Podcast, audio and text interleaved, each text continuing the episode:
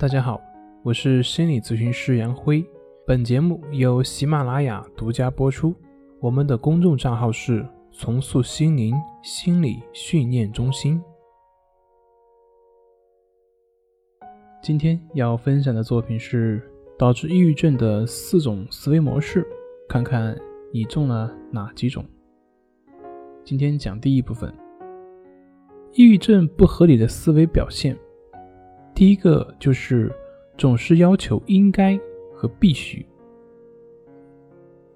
当一个人被自负所驱使的时候，就会对自己、他人以及这个世界提出各种不实际的要求，即使这个要求在这个社会很难达到，或者说不可能达到。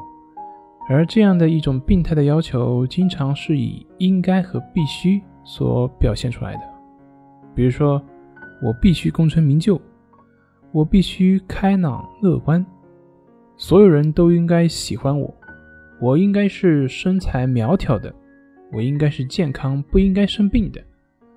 那么，在这种种的要求之下呢，在生活的方方面面，在达不到应该的恐惧之下，他可能会成为很努力、很成功的人。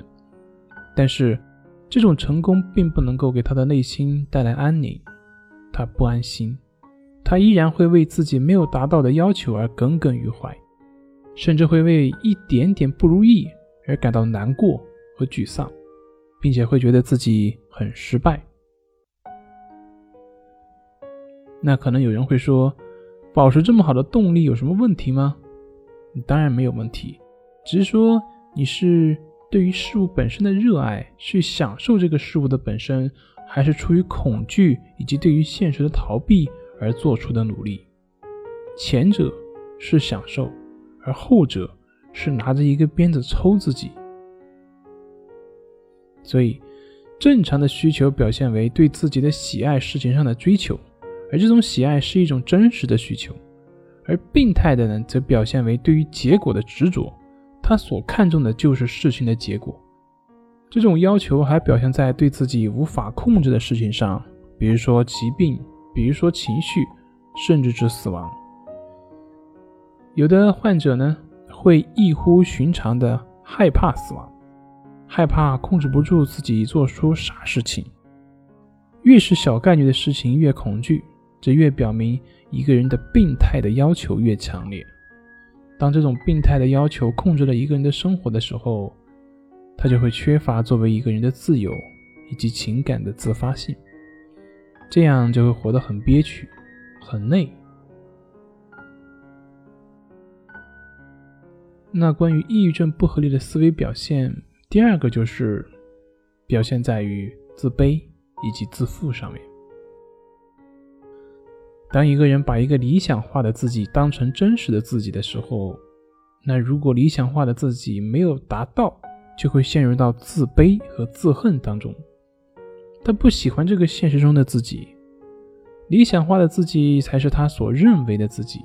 他会一直试图去做回那个真实的自己，然后呢，就会对这个现实中的自己无能表现出憎恨，看不上自己，同时也看不上身边的人，因为无论是他自己或者是别人，都很难，甚至是达不到他所应该的要求。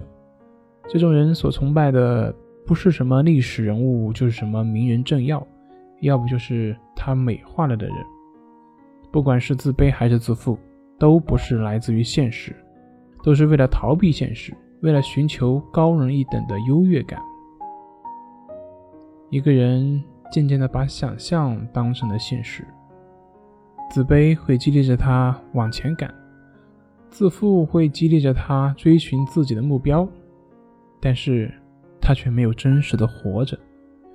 一个人越生活在幻想中，也就越逃避现实的世界，也就越对自己不满。所以，又如何能够开心呢？如何能够体验到真正的幸福呢？好了，今天就分享到这里，咱们下回再见。